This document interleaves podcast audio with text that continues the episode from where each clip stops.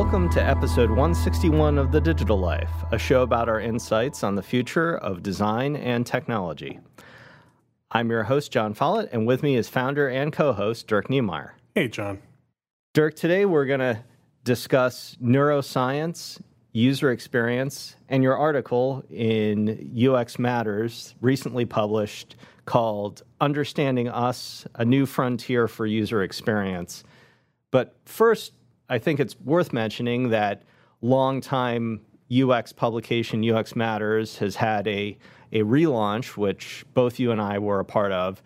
And UX Matters has been such an important part of our community for uh, you know about a decade now, and has has had millions of readers across you know the entire world, and you know has published very consistently across you know what is you know, been a developing industry, a sometimes tumultuous uh, industry, and they've they've really been a consistent presence, and and it's it's great to see them with this new uh, redesign, and I'm really happy for them, and it was a uh, a fun project to be a part of. Dirk, what what are your thoughts on on the UX Matters relaunch? Well, it's it's a testament to to Pabini, the the founder, and to the publication. I mean, there's three things in life that are certainties: death, taxes, and UX Matters is going to publish bi-monthly. Right. You know, um, there've been a lot of great UX publications over the years. Um, Boxes and Arrows magazine mm-hmm. is, a wonderful example. Digital Web magazine, which has been gone for a long time, but was yep. was fantastic in, in the early days of of sort of the, the coalescence of user experience. Um, they've all you know either ceased to exist or publish you know infrequently uh, at best. So of the early user experience publications, UX Matters is the last one standing, and the fact that continue to publish twice a month, um, multiple articles every time. Uh, and now are going through a redesign, which is sort of an expensive reinvestment in infrastructure, um, indicates there's no signs of slowing down. So, um, you know, I'm I'm really in awe of the work that that Pabini has done to keep it going for eleven, um, almost eleven years now. It's it's it's pretty amazing, Jon. Yeah, I don't I don't know that. Uh, I mean, just putting the podcast together on a regular basis, I know how difficult it can be to have that editorial um, regular drumbeat. So uh, I can only imagine what it's like to be managing a whole, uh, you know, wide variety of writers and making sure that everything makes sense and that it's going up on time, on time, right? That's the that's the other hard part of this yeah. uh, editorial uh, mandate is that you have to have to uh, release, you have to ship. So, and, and what I find interesting is, you know, as, as UX has become more prevalent, uh, more important, has, you know, developed a seat at the corporate table, there, there are there are a lot of new UX publications, which I think probably have taken some inspiration from, you know, you name some of the founding fa- fathers and mothers of, of uh, the UX uh, professional publications. But there's there's a whole new wave of of um, publications now, and it's interesting to see that that UX Matters has a lot of uh, audience share and and uh, and interest and followers. Uh, on social media, for instance, so so I think that's heartening that that a publication that's been around for so long can still be relevant. I think that's right. And, you know, I mean, you and I have both sort of intellectually moved on to different frontiers, you know, over the years. I, you know, once upon a time, 10 years ago, I would read the UX articles, but now it's been a long time for mm-hmm. me since then, I think for you as well. And uh, going back and into UX matters around the relaunch, um, you know, just sort of again inculcating myself into the type of content it's putting out, the quality is really good. You know, there's there's um, not just high quality, but interesting things being said uh, uh, as well. You know, um, I was surprised. You know, if we look at the you know the the sort of launch issue is over two um, two different releases of the publication, but some of those that were released in the first tranche, multiple of those had to do with emerging technologies, with uh, artificial intelligence, and I mean, you know, my, my, contribution did as well, but contributions beyond just mine or yours. It's not just us in in a vacuum anymore. Mm-hmm. Um, even even UX matters on the user experience side um, is is showing um, at least in these celebratory issues that evolutionary shift. So I thought that was kind of cool too. Yeah. So so let's shift gears now and and talk a little bit about your article, uh, understanding us, a new frontier for user experience. So I I think uh, you know you lay out the the argument for the evolution of user experience into sort of other areas of emerging technologies, meaning moving from uh, the the pure sort of digital experiences where uh, UX has become prominent and, and and moving into these other areas. But let's let's start first with the. Uh, I, I, found it interesting that uh, you started off with a statement that you know it was a good time uh, to be a, a, seasoned UX professional. Could you could you tell uh, me a little bit about that in more detail? Sure. I mean, you know, software continues to grow and explode, and there's there's a lot of jobs out there. There's a lot of opportunity, um, a lot of leadership opportunity as well. You know, as we've I don't know if we've talked about it on the podcast as much, but certainly in things that we've written and talked about here as a leadership team at Involution Studios, there's also the move to um, creating more in-house UX teams. And so not only is that creating more jobs as well, but it's opening up real leadership positions of um, management and and vision and strategy, um, which is which is pretty pretty fantastic. So um, without even getting into the things around you know emerging technologies and some of the the areas that I was introducing in the article, just in like sort of old school blocking and tackling UX, there's so much out there for people right now. It's it's pretty cool. Yeah, it's it's definitely a change from you know the industry has had its ups and downs, of course, uh, sometimes tied to uh, sort of the national economy and and sometimes not, of course. But um, you know now now is a great time, especially if you're helping to say build up a a, a team of uh, corporate UX. Uh, that's uh, you know a great place for that. There's you know hundreds of digital products, of course, being released each year for, by by uh, uh, startups as well. So, so there's a huge spectrum of uh, areas where if you're a, a, a young UX uh, professional or a seasoned veteran, you, you can find work. So, so, so that's the state as of today, mm-hmm. and and there's you know a host of emerging technologies from you know Internet of Things to uh, synthetic biology to robotics that that are are definitely on the rise. Um, and there's no doubt, uh, you know, this is true of, of most professions uh, today. There, there's no doubt that you'll have to continue learning in order to sort of uh, keep up with with technology. But in in this particular piece, Dirk, you dig into to uh, one area of you know science and, and, and humanity and, and and that in particular is is neuroscience and you give some um, some recommendations about how uh, user experience professionals can can start to pivot a little bit to take in more of that science and information. What um, uh, what uh, is it that that made you uh, turn in this direction yourself? And then what were some of the recommendations that you made in the piece? Hmm. Um, so turning this direction myself, you know, that goes back to 2010, and as you know, the recession was really hard on Involution Studios, and um, I I was not only sort of financially wiped out uh, by the recession, but I was really uh, beaten up um, in trying to keep this company in in in in making this company survive, you know, but in the process, it was just it was very difficult in so many ways, and so I felt I needed a new direction to go in mm-hmm. instead of instead of just running this firm. And um, you know, I went back to when I was in an undergraduate and I set my life goal as um, measurably increasing the happiness and well being of the human species, which is, you know, audacious to the point of arrogance. Um, but, you know, I went back to that touch point and I said, if that's really what I want to do, how do I do it? Um, I'm certainly not accomplishing it in the embers of this, you know, software agency.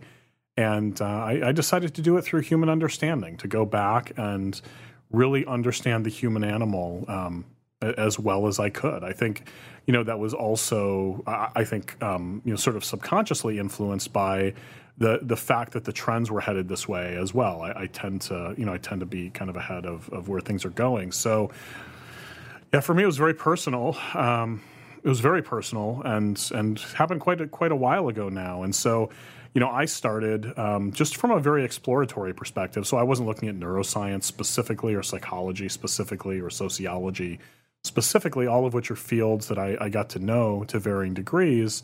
I just tried to answer the question for myself how can I best understand the human animal um, in order to create a, a, knowledge base for myself that can be used as a lever to you know achieve the the life goal I set as a as a 20 year old.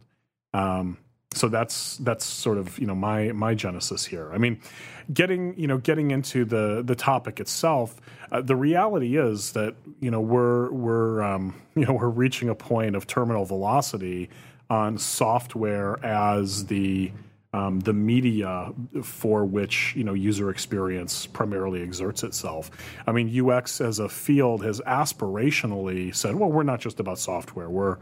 about creating in anything," and it's just nonsense. I mean, you know, show me you know ten people who have jobs that are called user experience that are considered user experience that aren't related to software in some way, large or small. It just it just ain't out there. Um, and so, so you know, UX has UX is software, and software is UX in a certain way.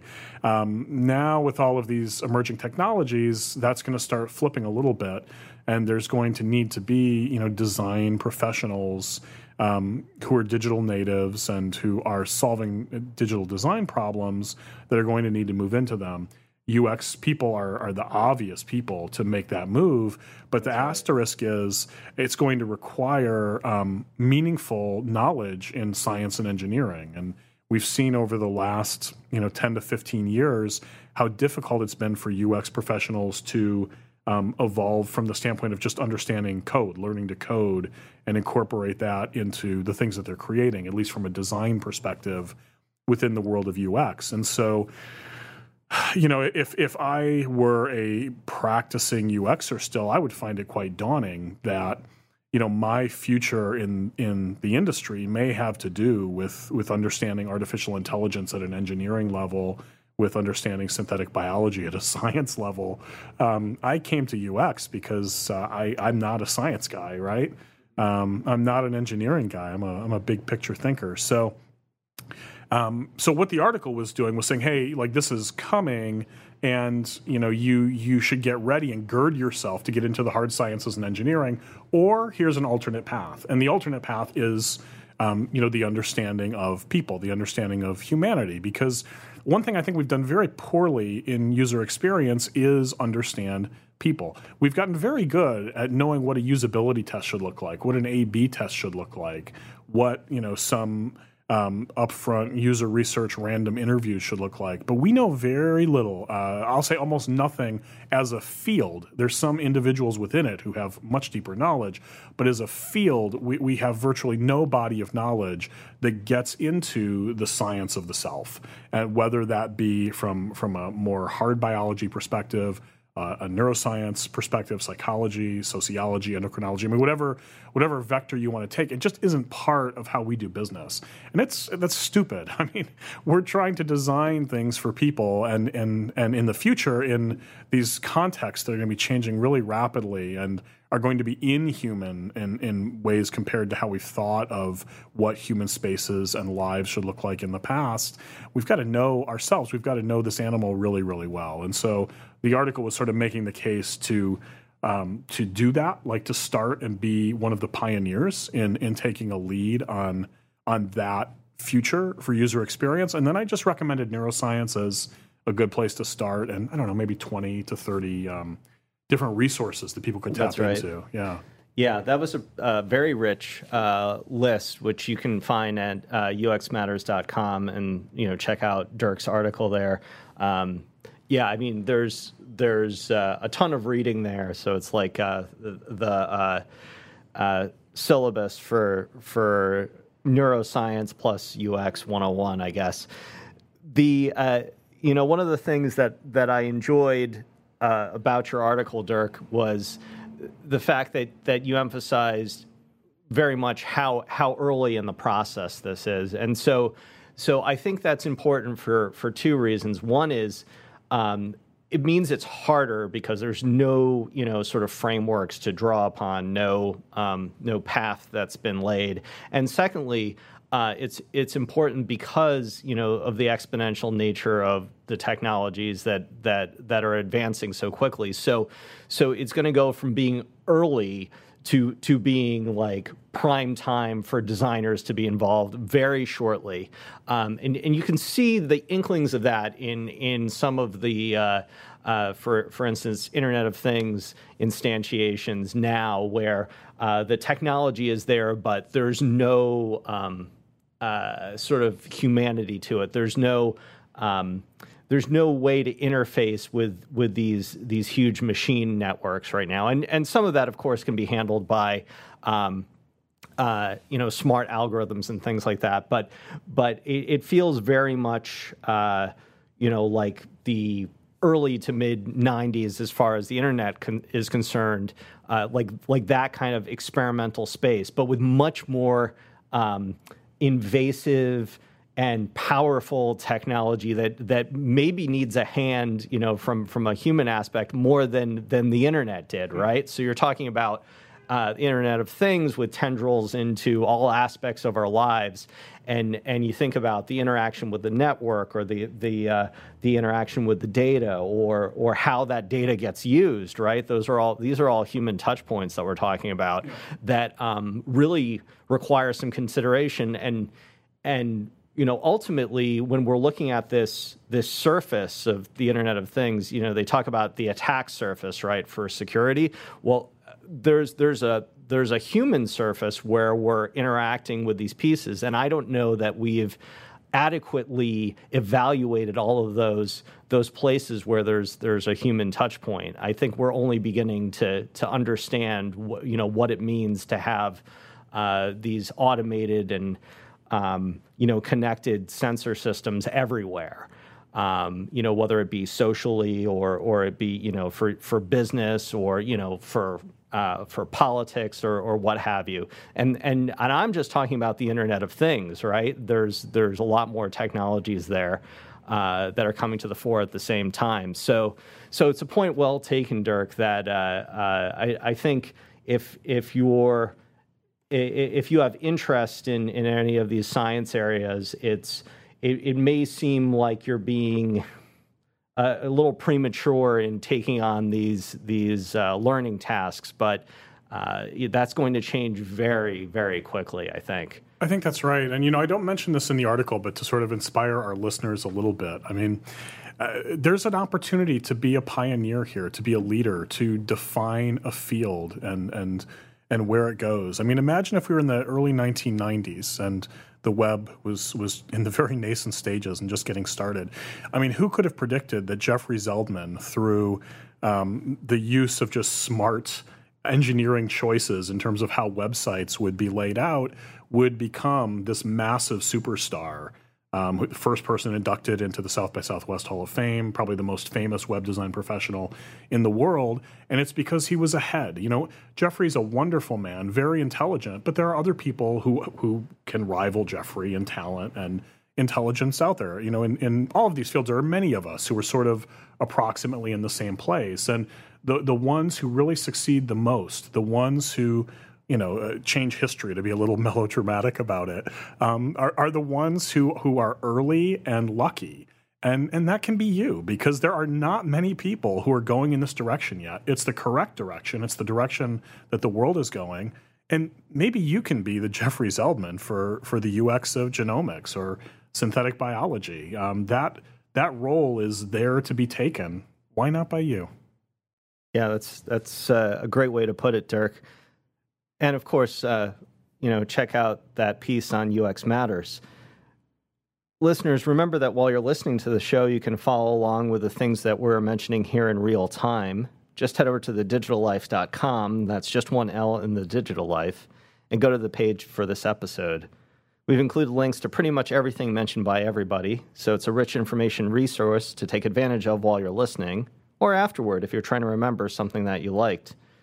You can find The Digital Life on iTunes, SoundCloud, Stitcher, Player FM, and Google Play. And if you want to follow us outside of the show, you can follow me on Twitter at Jon Follett. That's J O N F O L L E T T. And of course, the whole show is brought to you by Involution Studios, which you can check out at goinvo.com. That's G O I N V O.com. Dirk? Folks, you can follow me on Twitter at D Knemeyer. That's at D K N E M E Y E R. And thanks so much for listening.